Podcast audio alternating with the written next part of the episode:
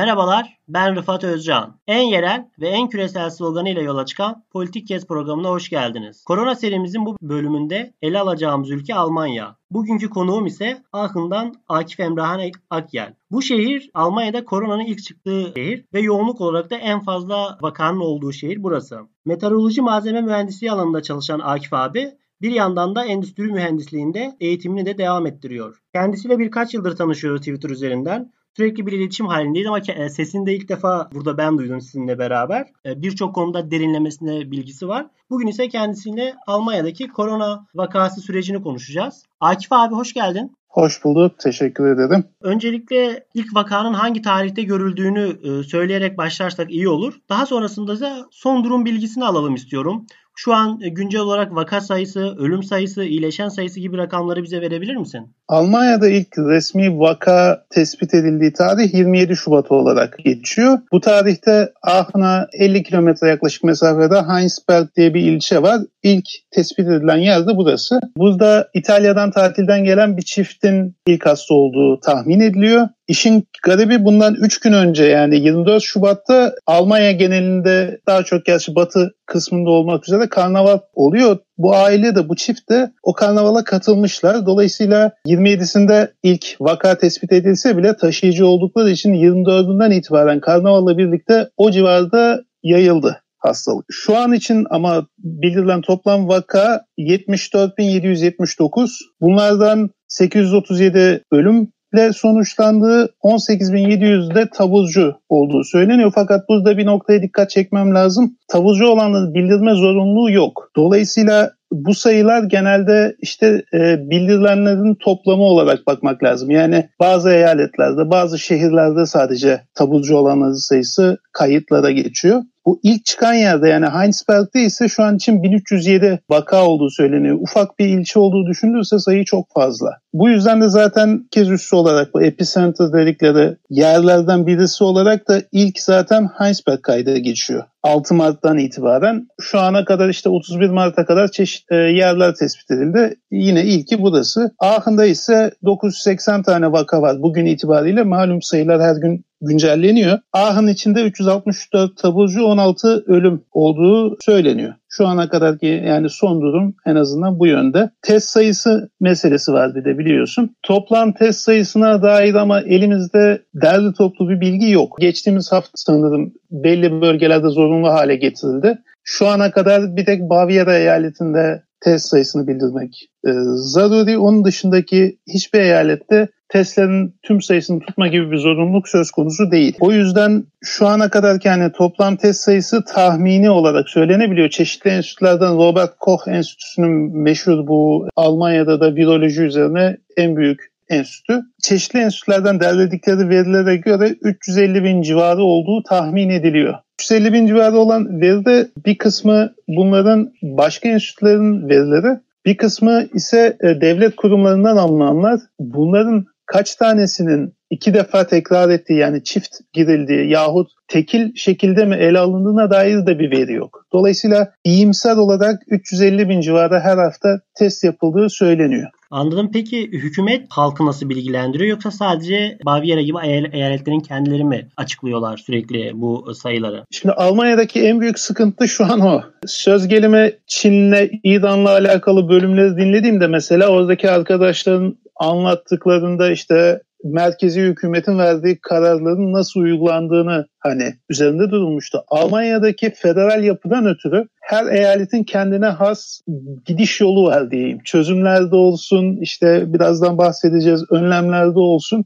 Keza bu veri tutma konusunda da yine her eyalet kendi usulünce davranıyor. Merkezi hükümet belli konularda e, bilgi veriyor. Mesela bu test sayısı konusunda işte Sağlık Bakanı bir e, yaklaşık tahminde bulunmuş. Onun dışında mesela Aachen için konuşacak olursak Aachen'da bir test merkezi var. 20 kilometre mesafede bir kasabada. O test merkezinin başındaki doktorla Aachen Belediye Başkanı bir iki defa beraber son geçtiğimiz hafta da sanırım tek başına basın toplantısı yoluyla mesela sadece bu bölgedeki testlerle alakalı verileri paylaştılar. Tüm Almanya çapındaki verileri böyle topluca e, paylaşma gibi bir şey tam anlamıyla hani Türkiye'dekine benzer bir şekilde yürümüyor. Peki Almanya'da bu süreçte devlet ne tür tedbirler aldı? E, koronavirüsle mücadele kapsamında. İlk başta devletin yaklaşımı biraz daha temkinli oldu. Yani bizde mesela hani sınırların kapatılması yahut havaalanında sınırlarda koruma amaçlı önlemlerin alınması bir an evvel oldu. Hemen çabucak devreye girdi.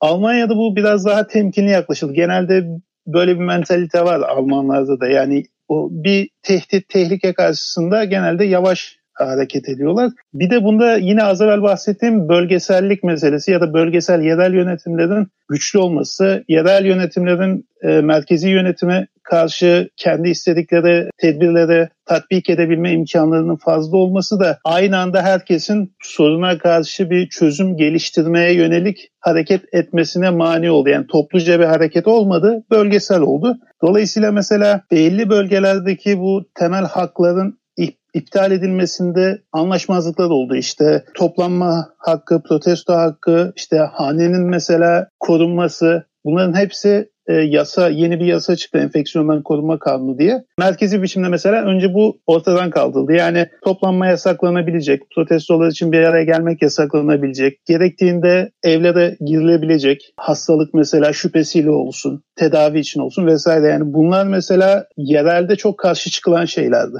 Hatta bu geçtiğimiz günlerde Güney Kore'de bilirsin e, hastalığı takip için bir telefon uygulaması, telefona kurma zorunluluğu getirmişlerdi. Buna benzer bir şeyi mesela Almanya'da da tatbik etmek istedi mevcut hükümet. Mevcut hükümet Hristiyan demokratlarla e, sosyal demokratların yani CDU ile SPD'nin koalisyonundan oluşuyor. Koalisyonun diğer tarafı sosyal demokrat tarafı mesela buna karşı çıktı. Çünkü e, mahremiyeti ihlale girdiği için. Şimdi onun da aşılması yolunda çeşitli çalışmalar var. Hani bu şekilde tedbirler alınıyor fakat hepsi çok ağır ağır ilerliyor. 26 Şubat'ta işte bu Kuzeyden Vesfalya eyaletinde e, az evvel bahsetmiştim 27'sinde ilk vaka duyuruldu. Bir gün öncesinde ama eyalet başbakanı çıkıp Armin Laschet e, her şey kontrol altında bir sıkıntı yok gibi bir e, beyanda bulundu. Ondan sonra ama sürekli olarak böyle her gün yeni güncellemelerle işte e, mesela 13 Mart'ta dediler ki 16 Mart itibaren okullar, anaokulları vesaire kapatılacak. Keza yine 16 Mart'tan itibaren huzur evi hastane ziyaretlerine kısıtlamalar getirilecek, eğlence yerleri kapatılacak. Bunların hepsine de bir 20 Nisan tarihi koyuldu. Her şeyin tekrar bir gözden geçirileceği, revizyon tabi tutulacağı, yeni belki önlemlerin, engellerin işte belirleneceği tarih olarak görülüyor. Yani 20 Nisan'dan itibaren bu uzatılabilir de hayat normale de dönebilir. Yani iyimser bir beklenti var böyle. Bunun yanı sıra işte tren, otobüs seferlerinin mesela düzene sokulması bazıları azaltıldı, bazıları artırıldı. Çalışanların güvenliği için çeşitli önlemler alındı. İş yerlerinde mesela özellikle insanların bir araya gelebileceği yerler, işte lokantalar, restoranlar diyelim. Buralarda önceleri dediler ki işte masalar arasındaki mesafeler çoksa sıkıntı olmaz. Bir iki gün sonra dediler ki ya işte akşam 6'ya kadar açık olsun sonra kapatılsın. Sonra bir gün iki gün sonra geçti işte öğlen 3'ten sonra hiçbir yer açık olmayacak. Sonra denildi ki ya açık olabilirsiniz ama işte kapının önüne bant çekeceksin. Oradan sadece gelip alabilecek içeri giremeyecek müşteri yahut eve servis yapacaksın. Hani bunun gibi mütemadiyen yeni gelişmeleri ışığında çok hızlı bir biçimde dönüştü. Fakat bu hız tabii ki işletme sahiplerinin hoşuna giden bir şey değil. Çünkü plansız, programsız, ileriye dönük bir hazırlığı olmadan yakalandı hepsi. Ek olarak bir de e, hastane boyutu var. Bunların ihtiyaçları için kaynaklar ayrıldı. Hatta şu an mesela İtalya'dan, Fransa'dan falan tedavi için e, hastalar getiriliyor Almanya'ya. E, bunlar için de mesela bu kaynak kullanılıyor. E, dünyada genel olarak koronavirüsünden e, bahsedilirken Almanya ayrışıyor. Yani Almanya'nın bu koronavirüsle mücadele kapsamında diğer ülkelerden daha başarılı olduğu kaydediliyor. Bunda ölüm oranının düşüklüğüne referans vererek konuşuyorlar. Bunun nedeni neler olarak gösteriliyor Almanya'da veya sen neler olduğunu düşünüyorsun e, gördüğün kadarıyla? İyi performans göstermesi meselesinde Almanya'nın iki husus var. Birincisi hali hazırdaki zaten mevcut sağlık hizmetleri kapasitesi. Almanya malum yaş ortalaması çok yüksek bir ülke. Avrupa'da İtalya'dan sonra ikinci sırada olması lazım. Dolayısıyla sağlık hizmetleri konusunda ciddi yatırımları zaten vardı yatak kapasitesi açısından çok iyi durumda. Yani şu an için mesela solunum takviyeli hatta yatak sayısı 10 bin civarında olduğu söyleniyor. Bunun potansiyel olarak 15 bine çıkarabilecek kapasitede mevcut. Acil servislerde şu an mesela doluluk oranları %45 civarında yani diğer ülkelere kıyasla çok daha iyi görünüyor. Hatta bu az evvel bahsettiğim İtalya'dan Fransa'dan sınır bölgelerde ilgili bölgenin kapasitesini çok aşmamak kaydıyla hasta tedavi için gelmesi sebebi de bundan biraz. Çünkü kapasite mevcut. Personel sayısında her ne kadar Alman milleti genelde bunu çok düşük görse de dünyanın geri kalanına kıyasla yüksek. Yani mesela doktor sayısı işte 1000 kişiye 4.33 olarak yazıyordu en son baktığımda 2017 verisi. Bunun da etkisi var. Bir de işin bir başka boyutu da panik görece çok az. Yani mesela İtalya'da o ilk vakalar duyulduktan sonra belli bölgelerin hani karantinaya alınacağı söylendi. Akabinde hemen o bölgeden seyahat etmeler, uzaklaşmalar yani kaos ortamı oluştu ama Almanya'da artık bu mentaliteden midir yoksa güven hissi mi var neden bilmiyorum ama görece daha az panik oldu. Yer yer bazı böyle uçuk kareler falan hani internete de düşmüştür, görmüşsündür sosyal ağlarda falan ama genelde herkes daha sakin göründü. Hükümet hani konuda görece başarılıydı açıkçası. Bir de tabii gıda ilaç temininde işte çok büyük bir sıkıntı yaşanmadı. Ya yani belli ürün grupları her yerde hani işte tuvalet kağıdıydı, undu falan malum makarnaydı. Birçok yerde bunlar zaten sıkıntılı şeyler. Bu tip bir sıkıntı bunun dışında hani pek yaşanmadı. Dolayısıyla işte ilaç eksiğiydi, gıda eksiğiydi pek görülmedi. Maskeler dahi şu an yeni yeni yeni başlıyor. İşte bugün sanırım bir haber vardı. Belli yerlerde maskelerin acaba tekrar kullanıma alabilir miyiz? Tek sefer kullanılmasın gibisinden. O, o bile çok daha yeni yani. Hani görece bu açıdan da sıkıntı yok. Bunların hepsinin bir faydası olmuş olabilir. Bir de anlık bölgesel e, müdahalenin az evvel belirttiğim sıkıntılara sebep olmasının yanı sıra faydası da oldu. İşte söz gelimi Heinsberg'den hani ilk başladığı noktadan bahsetmiştik. Burası mesela çabucak yalıtıldı. Aachen'da bizim de iş yerinde vardı mesela. O civardan gelenler önce onda da mesela işe gelmeyin dendi. O bölgeye işte çeşitli sağlık hizmetleri servisi bir an evvel götürüldü. E, bunun gibi böyle belli noktalar oluşan işte Berlin'de olsun, Münih'te olsun o noktaya direkt müdahale edildi. Bunun da belki etkisi olmuş olabilir ama işin bir de diğer kısmı var. Hani bu istatistik tarafı. Şimdi burada testlerin hani toplam sayısı meselesinden bahsettik. Bu sayının tutulması zaruri değildi. Dolayısıyla hani kaç kişiye test yapıldı? Bu test yapılan grubun demografik grubu büyüklüğüne kimlerden oluşuyor? Buna dair elde somut bir veri yok. Tahminler var sadece. Ölümlerin kayda geçiş biçimi yine bir başka sıkıntı. Hani bu İspanya'da mesela bizzat tespit edildi. Almanya'da henüz buna dair bir haber yok ama mesela İspanya'da huzur evinde ölen koronalı olması kuvvetle muhtemel ve bu yüzden vefat etmiş hastalar e, kayıtlara mesela geçmedi. Almanya'da da keza hastanede eğer ölüm söz konusu olursa ve ölüm sebebi hakikaten korona olduğu düşünülüyorsa mesela kayda geçiyor. Dolayısıyla ölümlerin kayda geçiş biçiminde de bir sıkıntı olabilir. Yaş grubuna dair mesela şu ana kadar hani söylenen ölenlerin çok zaten yaşlı olduğu, ileri yaşlarda olduğu, işte normal sezonluk griple de bu yüzden kıyaslanır. Bundan ileri geldiğine dair de söylentiler var. Dolayısıyla bu kadar yaşlı nüfusta buna rağmen ölüm oranlarının az olması ilginç. Kamuoyunda korona mücadelesi nasıl karşılık buluyor? Bu konu, e, bu konu e, medyada nasıl işleniyor? Bize bundan da kısaca bahsedebilir misin? Medyada özellikle biraz bir sakin diyeyim hava var açıkçası. Her ne kadar kamuoyunda bir tedirginlik oluşsa da genelde bu İtalya üzerinden ya da Çin üzerinden gelen o e, korkunç görüntülere yönelik oldu açıkçası. Yani Almanya içi için şu ana kadar kullanılan dil de, üslup da büyük ölçüde sakin, soğukkanlı. Dolayısıyla medya tarafında işin diyeyim çok ciddi bir olumsuzluk olmayınca halka da çok fazla sirayet etmiyor açıkçası. Bu devlete güvenin de tazelenmesini sağladı bu sayede. Özellikle işte Merkel birkaç defa gerçi ekrana çıktı ama Sağlık Bakanı var Jens Spahn. Aynı zamanda Merkel görevi bırakacağını malum duyurdu. Yerine aday olanlar birisi. Bir diğeri de yine taliplerden Bavyera Başbakanı bu Markus Söder var. Bunlar mesela çok fazla ön plana çıkıp aynı zamanda a, halkı teskin etme, güven verme konusunda çok başarılı oldular. Dolayısıyla bu da bir gerginliği azalttı. Ama tabii öbür yandan çok ciddi işte belli ürünlerin tüketimine hani artması hadisesi her yerde olduğu gibi burada da yine vuku buldu. Yani böyle bir karşılık var. Ama genelde şu ana kadar gördüm en azından sakin. Sokağa çıkma yasağı olan belli bölgeler oldu. İşte Freiburg şehrinde oldu. E, Renania Palatina, Rheinland-Pfalz eyaletinde belli yerlerde var. Bunlara tepki gösterenler var. Hani bunu çok uçuk bulanlar ya da mesela başka eyaletlerde de olmasını isteyenler var. Yani niçin hala sokağa çıkma yasağı uygulanmıyor diyenler var. Bu çalışma süreleriyle alakalı tabii halkta yine tepkiler var. Çünkü bazı iş yerlerinde çalışma süreleri mesela tam zamanlı devam ediyor. Bizde de şu an hala devam ediyor önümüzdeki haftaya kadar. Önümüzdeki hafta işte Paskalya tatiliyle birleştirip bir iki haftalık bir ara verelim teklifinde bulundular. Sanayide bazı şirketler kısa zamanlı çalışmaya geçti. İşte 3 diye söz gelim çalışıyorsa bir vardiyaya düşürdü yahut tamamen üretim durdurdu. Bazı büyük şirketler ama aynen olduğu gibi çalışmaya devam ediyor orada da. Dolayısıyla çalışanlarda da hem bir yandan sağlığını bir yandan da e, işini kaybetme korkusu var eş zamanlı.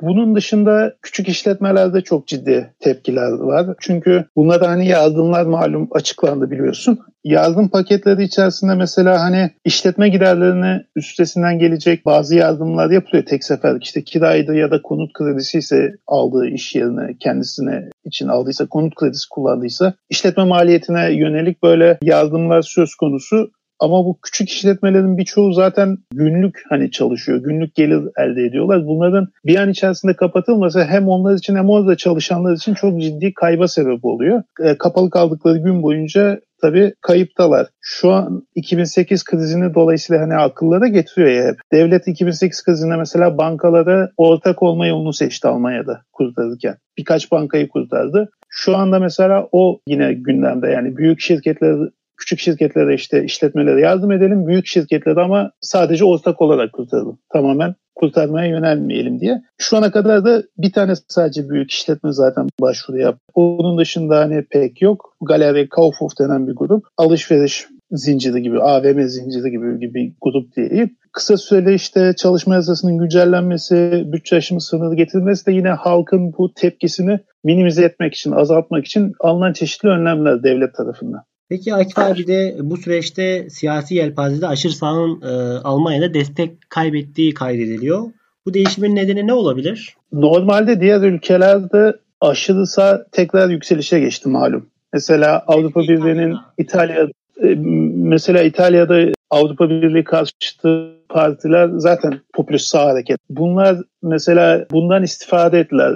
Avrupa Birliği'nden de gelen yardımlar beklenenin çok altında kalınca haliyle destekte gördüler. Almanya'da ise aksine bu uçlar diyeyim sağ ve sol uç halkın bir araya gelme, kenetlenme gibi istediği anlarda ya da öyle söyleyeyim birlik olma duygusu uçları törpüledi. İşin tam doğrusunu söylemek gerekirse. Yani millet bir araya gelelim, birlik olalım, büyük bir kriz var, büyük bir sıkıntı var dedikçe uçlardan merkeze doğru yanaşmaya başladı. Dolayısıyla kitle partileri burada daha çok bundan istifade etti. Bir de mevcut hükümet bu krizi şu ana kadar iyi yönetmesi, Merkel'in sükunetle insanlara güven veren biçimde arada bir ekrana çıkması, dolayısıyla vaktiyle e, aşırı sağcı AFD'ye kaptırdığı seçmenini tekrar geri çekmesine yardımcı oldu. Aynı zamanda AFD'ye mesela Bavyera eyaletinde Hristiyan Sosyalist Parti vardı. Hristiyan Demokratların bir şubesi gibi diyelim. Almanya'nın tümünde CDU, Hristiyan Demokrat Parti etkindir. Sadece Bavyera eyaletinde bir başka parti CSU, Hristiyan Sosyal Birlik Partisi bulunur. Kardeş partilerdir öyle diyeyim. E, Bavyera eyaletinde mesela Markus Söder'ın başbakanın krizi yönetmesi orada da mesela yine aşırı sağın düşüşüne sebep oldu. Fakat korona krizi yüzünden mesela aşırı sağa yönelik bazı öne çıkan suçlamalar vardı. Bunlar mesela unutuldu. İşte Hanav katliamı oldu. Yani bu çok daha yeni bir hadise.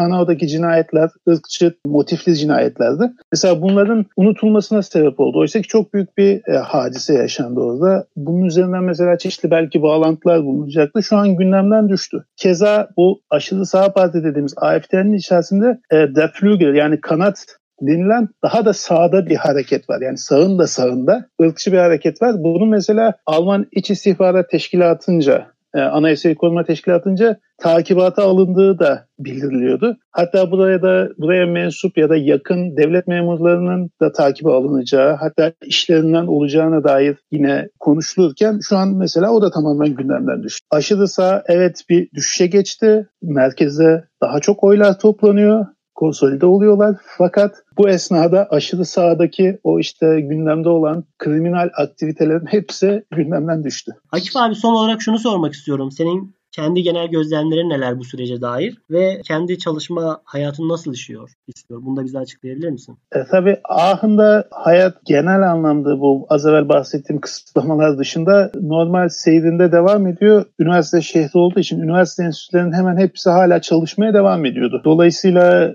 normal günlük iş hayatında herhangi bir kesinti bizde olmadı. Her iş yeri gibi bizde de çeşitli tedbirler alındı. İşte Zaten kimya bölümünde çalıştığımız için el dezenfektanımızı kendimiz imal etmek zorunda kaldık. Onun dışında işte bu sosyal mesafe uygulamaları falan bunlara dikkat etmeye çalışıyoruz. Onun dışında aileler burada kendilerini görece iyi yalıttıklarına şahit oldum bu sosyal mesafe kurallarına dikkat, karşılıklı olarak işte aile ziyaretleri yahut arkadaş ziyaretlerini kısıtlama bunlara büyük ölçüde dikkat ediliyor. Sokaklar zaman zaman dolu olsa bile mesela parklar, bahçeler yine de boş görece. Bir araya gelmekten insanlar çekiniyorlar. Bazı ihtiyaçların çabucak tüketilmesinden bahsetmiştim. O bu burada da mevcut. Depolayanlar, stoklayanlar falan yine var. Aynı zamanda fırsatçılar yine var. Yani insan her yerde insan. Almanya'da da Türkiye'deki gibi belli ürünleri çok stoklayanlar, bunlardan kazanç elde etmeye çalışanlar da var. Bunun dışında işte yine söylenti kazanı, uydurmalar, WhatsApp'ta dolaşan e, ses görüntü kayıtlarının yine buraya özgü olanları da var. Dolayısıyla çok ciddi biçimde komplo teorileri de üretiliyor haliyle. Ama e, onun dışında hani gördüğüm insanlardaki bekleyiş şu Nisan sonunda çıkacak kararlar neler olacak 20 Nisan sonrasını bekliyor herkes. Anladım Akif abi. Çok teşekkür ederim Akif abi bu arada programa katıldığın için. Ben teşekkür ederim. Acemiliğimi versinler dinleyenler. Kusurumuza bakmasınlar. Yok estağfurullah abi gayet güzel bir program oldu. Böylece Almanya programımızın sonuna geldik. Bizi dinlediğiniz için teşekkürler. Kulağınız bizde olsun.